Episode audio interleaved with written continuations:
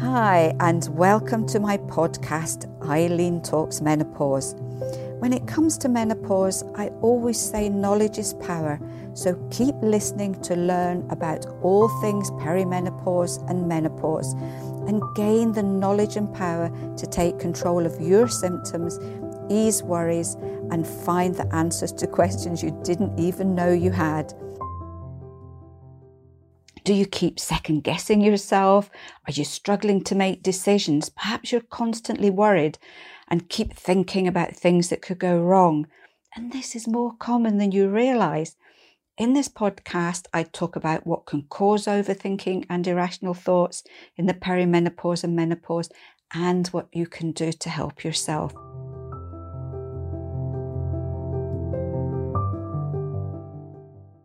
We all go through phases of being a little bit indecisive and worrying about things, but in perimenopause and menopause, this can go to the extreme, so we can be completely caught up in our thoughts. We can overthink, which can make anxiety worse. I had someone contact me not long ago who was in the exact situation, and she was getting so anxious because this wasn't her normal self. She said that she also felt like she's got an angel on one shoulder and the devil on the other, and they were constantly at each other. So I thought this would make a really good topic. Firstly, let's take a look at some of the signs of overthinking and irrational thoughts to help you identify if this is something you are experiencing too. It's about thinking too much about something. It's not just passing thought about things that are going on, but you're dwelling on things. You're going over and over the same scenario or the same situation. You're thinking about the same things, and these thoughts are taking over everything else. It can be dwelling on things a lot, and also second guessing yourself, which maybe you never used to do. It can be that you're unable to make a decision. Maybe you were always able to decide what you were going to do, and you followed it through, but now you find you can't make a decision, and you're worrying about this and what's going to happen. And so the action part of it never actually comes to pass. You're dithering, as we say up here in Scotland. You dither a lot when you can't make up your mind about what to do with anything. It can be constant worry and anxiety about things. And again, these thoughts can take over, and you end up focusing so much on these that you can't get on with your daily life. It can be the fact that you can't relax at all. You can't unwind even when work is finished. If you're watching TV or read, these intrusive thoughts are just coming to the fore, and eventually these can affect your sleep. You can find that you can't sleep because these thoughts are going round and round your head too, and that's not something you want. It can be lots of the worst case scenarios.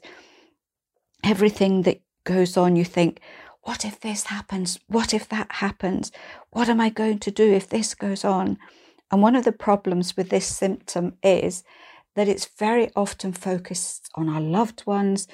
So we imagine what happens if they die, or we worry about them going out and doing their own thing. And it can also be what's happening in the world in general.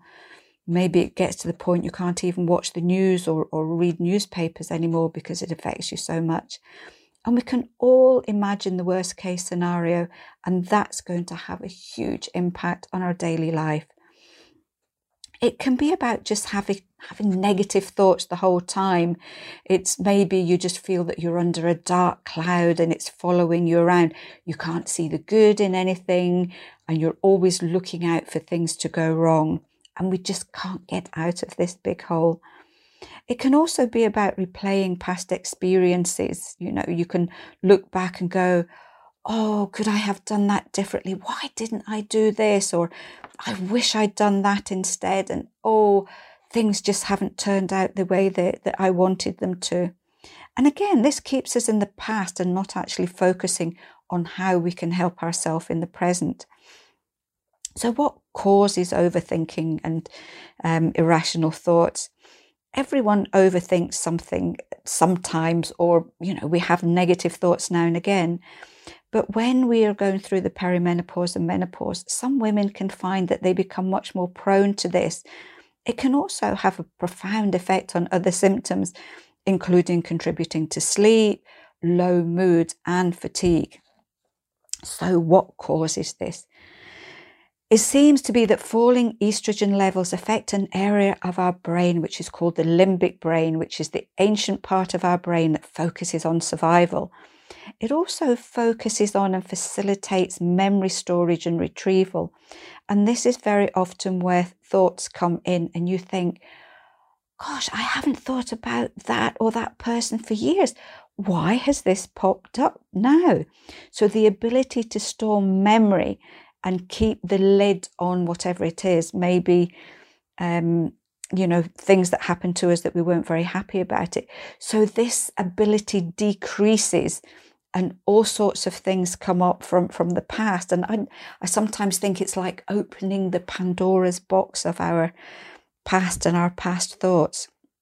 So the limbic brain also helps us to establish emotional states. And when that gets a bit weaker, then a lot of subconscious information and emotions can suddenly break through and appear in the present as well.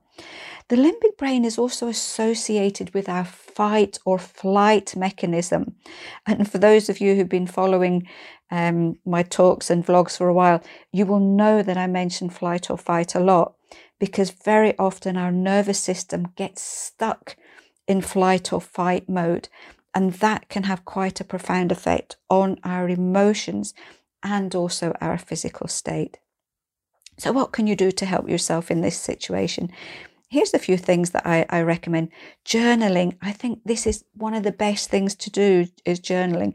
So when these thoughts get stuck and you can't get rid of them and they go round and round and round, then writing them down can help. And very often that's a release. You write something down and that's it. It goes. So a lot of people find they do this just before they go to bed. It's putting down all the negative things of the day, and then you think about something positive. So you're falling asleep in a positive state instead of a negative state, which can sometimes stay with you all night, and then you wake up with it the next morning. So find a distraction. If you find you've got a lot of free time and when this pops up, then look at different things to distract yourself. Maybe reading, going for a walk, starting a new hobby, or anything that's going to help you focus on the here and now instead of what was going on in the past. Deep breathing. This is such a good one. I really recommend this for all aspects of the perimenopause and menopause. If you practice it every single day, you can get into the habit of stepping into it very quickly. And this can stop a lot of thoughts and also physical symptoms from just popping up.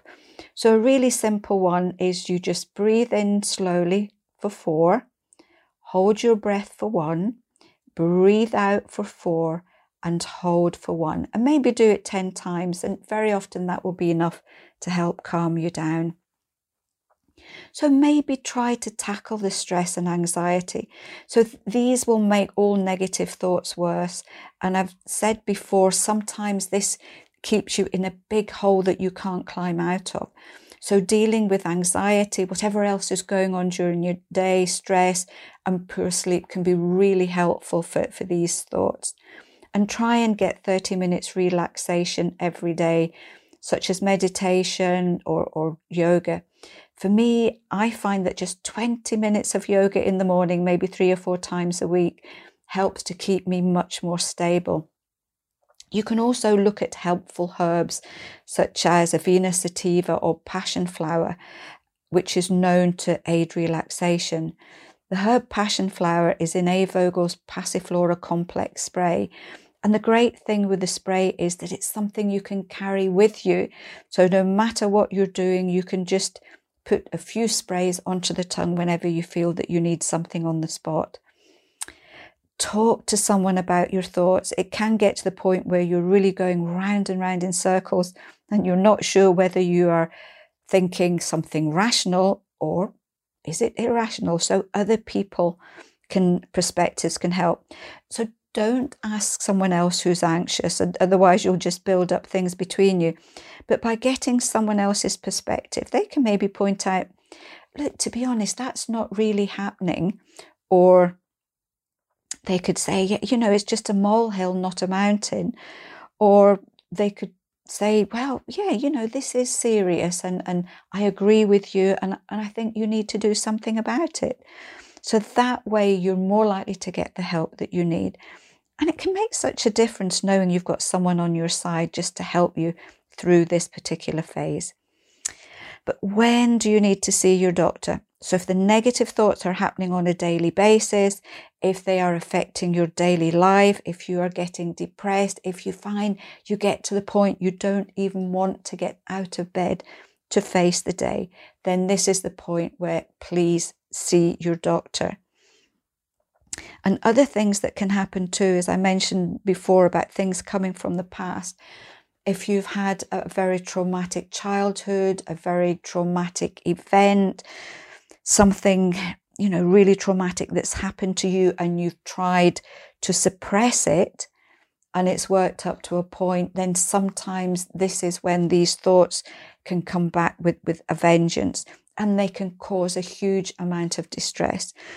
So in this situation, we would advise, seek advice, maybe get counselling. You could get something like CBT, NLP or EFT. So these are all things that you can learn, that they're maybe mental things or physical things that you can do. So you can learn these and they can very often help you to feel that bit more in control of what's going on. So just remember, this is something that can happen to us all at some point during the perimenopause and menopause. I know it did with me, and you know, sometimes it can take a little while just to get everything back on an even keel. But I hope this podcast has helped you understand the issue a little more. And if this is something you're struggling with, then please try my tips. And don't forget to seek further help if you need it. I hope you enjoyed this week's podcast. If you did, don't forget to subscribe. Take care and thank you for listening.